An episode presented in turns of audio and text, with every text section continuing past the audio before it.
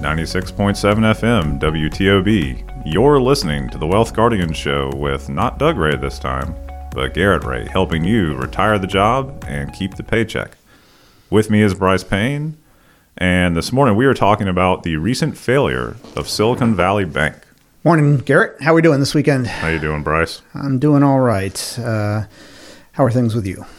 Uh, it's been a little bit of an interesting, uh, I guess I would say, week or so uh, in the financial world. Yeah, obviously, we got some pretty, um, I guess you could say, uh, some news that kind of shook the industry for sure. Um, you know, we it, we were kind of discussing as a team, kind of over the weekend, to kind of ready ourselves for you know potentially some more calls coming in and that sort of thing happy to report that you know a, a, lot of our clients have, have been you know pretty calm and steady through this whole thing but it is pertinent that we you know uh, stay abreast of what's going on and we felt the opportunity to take at least one segment of the show today and, and, and discuss uh, all things Silicon Valley Bank, or at least our take on it.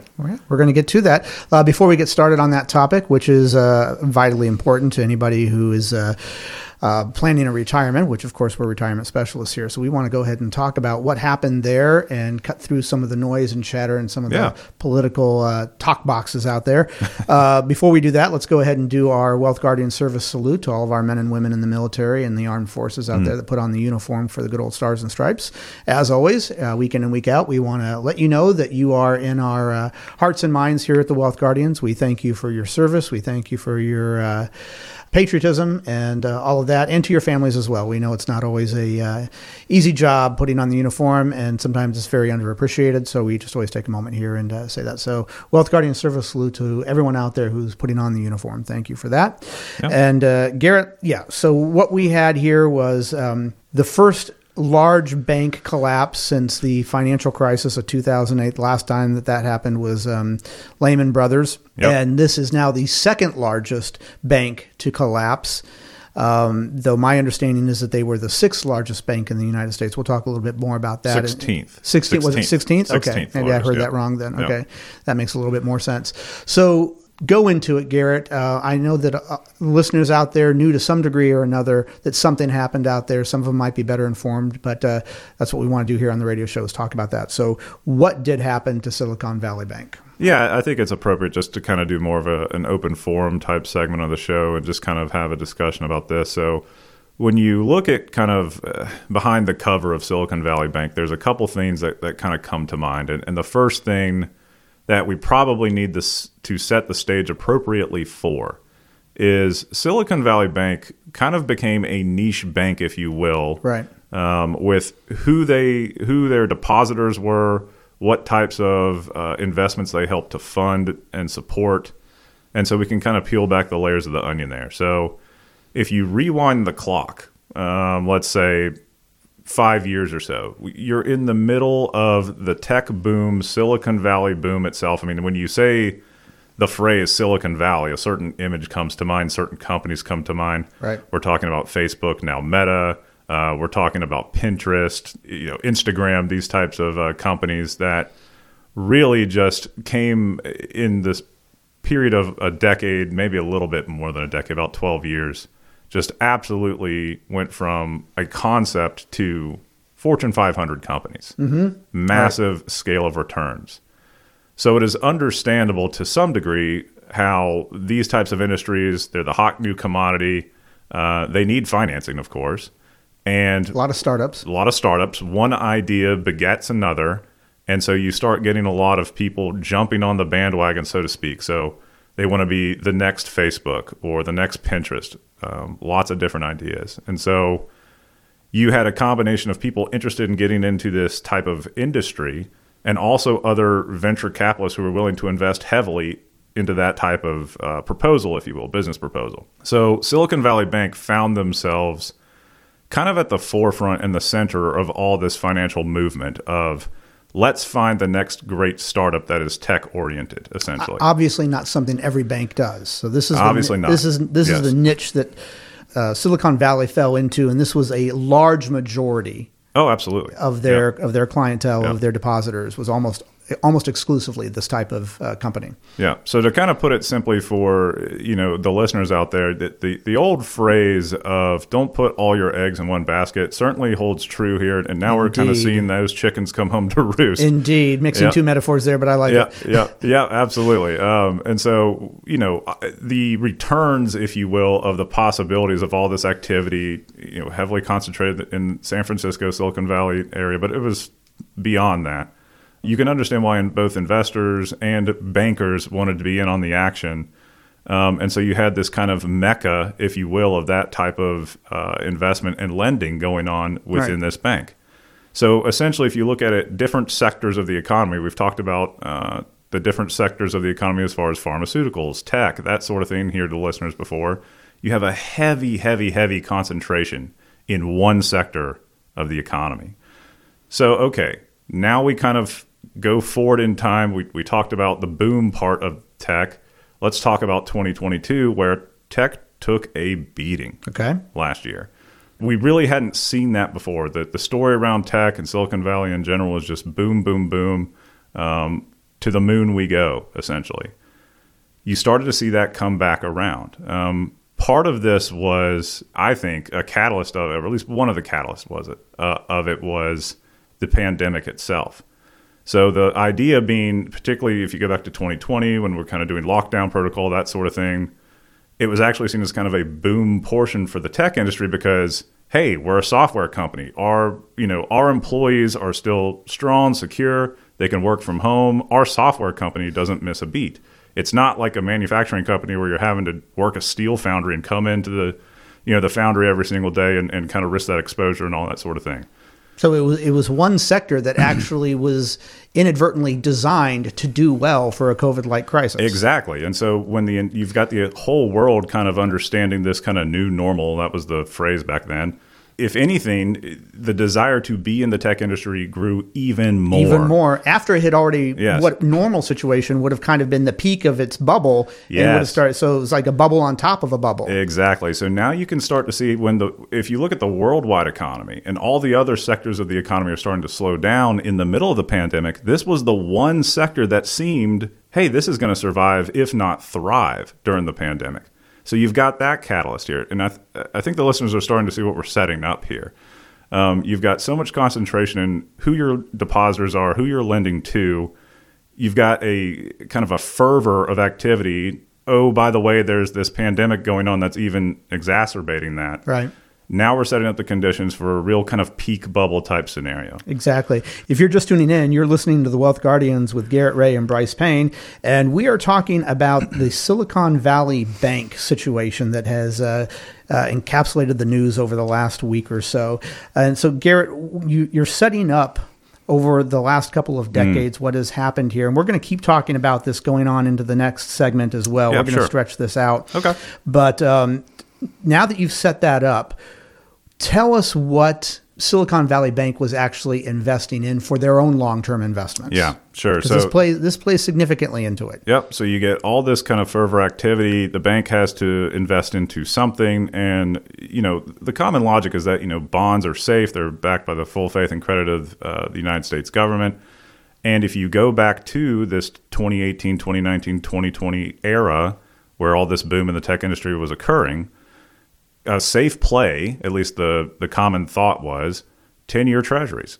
What were 10-year treasuries yielding back in those years? Well, they were yielding about one and a half, one and three quarters percent. Okay. Pretty darn low. Um, not a return that most people would say, "Yay, I made one and a half percent on this investment," but at least it was seen as safe.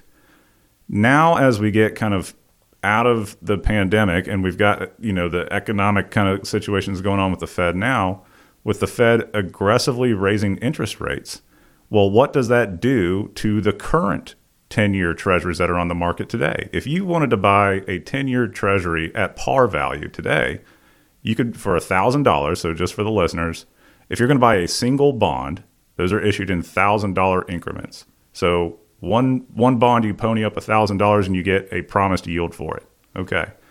If today you can buy a 10 year treasury with a 3.9% yield or a 3.75% yield. Who's going to buy your bond at Who's- one and a third? Exactly. Who who wants that bond? So what do you have to do? You, gotta have to sell it for lower than thousand dollars. Right. And this is exactly how you can see how Silicon Valley Bank, which had that explosion of activity in those low yield years, Right. had no buyers for their bonds. Absolutely. And they so that they had to take a massive loss because why would anyone buy that? Right, right, exactly.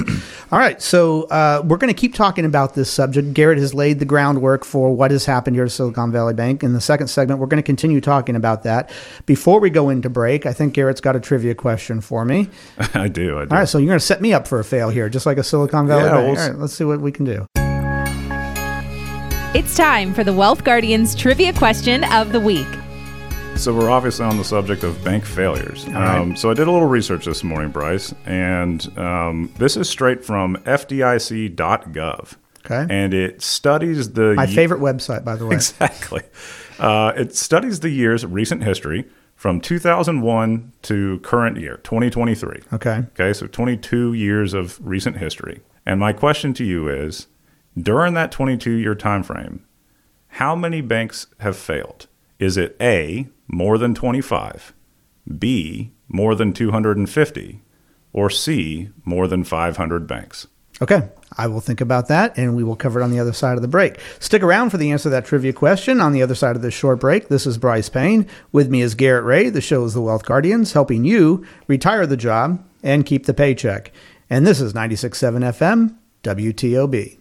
96.7 FM, WTOB. You're listening to the Wealth Guardian show with Doug Ray, helping you retire the job and keep the paycheck. I'm Brice Payne, along not with Doug Ray this week, but Garrett Ray. And in the second segment, we're going to continue talking about the Silicon Valley bank collapse of last week and help you, our listeners, understand what that was about and what that could mean to uh, their retirement future. Now, before we get to the trivia question that uh, Garrett asked me, I've got two questions for you out there. First, A, are you looking forward to your retirement? I know the answer to that is yes. B, do you want to make sure that you're making the best financial decisions for your retirement? I'm pretty sure the answer to that is yes as well. If that's the case, then Garrett and I have outstanding news for you. We here at the Wealth Guardians offer a no cost, no obligation second opinion slash review of your retirement plan, including a deep analysis of your assets, investment portfolio, insurance policies, income needs, risk tolerance, risk exposure, tax mitigation strategies, legacy goals, and even the fees that you're currently paying on your investments. Our goal can be summed up this way we want to help you lower your fees, align your risk, and improve your overall retirement picture so that you can retire the job and keep the paycheck. But here's the uh, caveat the ball's in your court. You have to give us a call. We do not have a way to call you. So if you want to give us a call, our phone number is 336 391 3409. That's 336 391 3409. Now, give us a call or visit us at thewealthguardians.com to set up your financial plan review with Doug, Garrett, and myself today. Remember, the markets are not going to wait for you. Now, Garrett, let's go ahead and uh, throw that trivia question at me again here and get the buzzer ready. All right. So, just a recap for the listeners who may have missed it in the first segment. We're talking about the failure of a Silicon Valley Bank. So, I did a little research, and this is from FDIC.gov. And we're talking about recent history from the period of 2001 to present year, 2023. And the question to Brice is simple How many banks have failed in that 22 year period? Is it A, more than 25, B, more than 250, or C, more than 500? Well, if I say A, more than 25, that covers all the other answers. So I could just say more than 25. But uh, no, I'm going to say now, does when you say fail, does that mean that they got themselves into a little bit of a, a financial pickle and they had to be taken over by that the FDIC, the Fed mandated that another bank take over Yep, for them? that they had that there was a, a bankruptcy chapter filing and Okay. the FDIC uh, backstop insurance had to kick in. all right, uh, 500. Yeah, O- over 500. you are right. It's been over 500. Give me the ringer. Give me the ringer. I want to hear that. Oh, no. Oh. He got it right. He got it right. I wanted to him so gall. Bad. I wanted to buzz him so bad. yeah, I was I was surprised by this. I mean, we obviously had the 2008 2009 financial crisis, which was you know that, that was a banking meltdown, um, and 147 banks failed in 2008. The fallout there. See, I wasn't aware of that. Okay. Yeah, that was Doesn't wild. surprise me, but okay. But in that in that 22 year period, 2001 to 2023, including up to now Silicon Valley Bank, 563 banks have failed. Another surprising thing that I took away from kind of reading that study from the FDIC, by the way, it's government, you know, government agencies on the website. There's only been five years since 2001 till now where banks have not failed. oh, right. So there's Right. it was 05, 06, 2018, 2021, and 2022 are the only years in which zero banks have failed.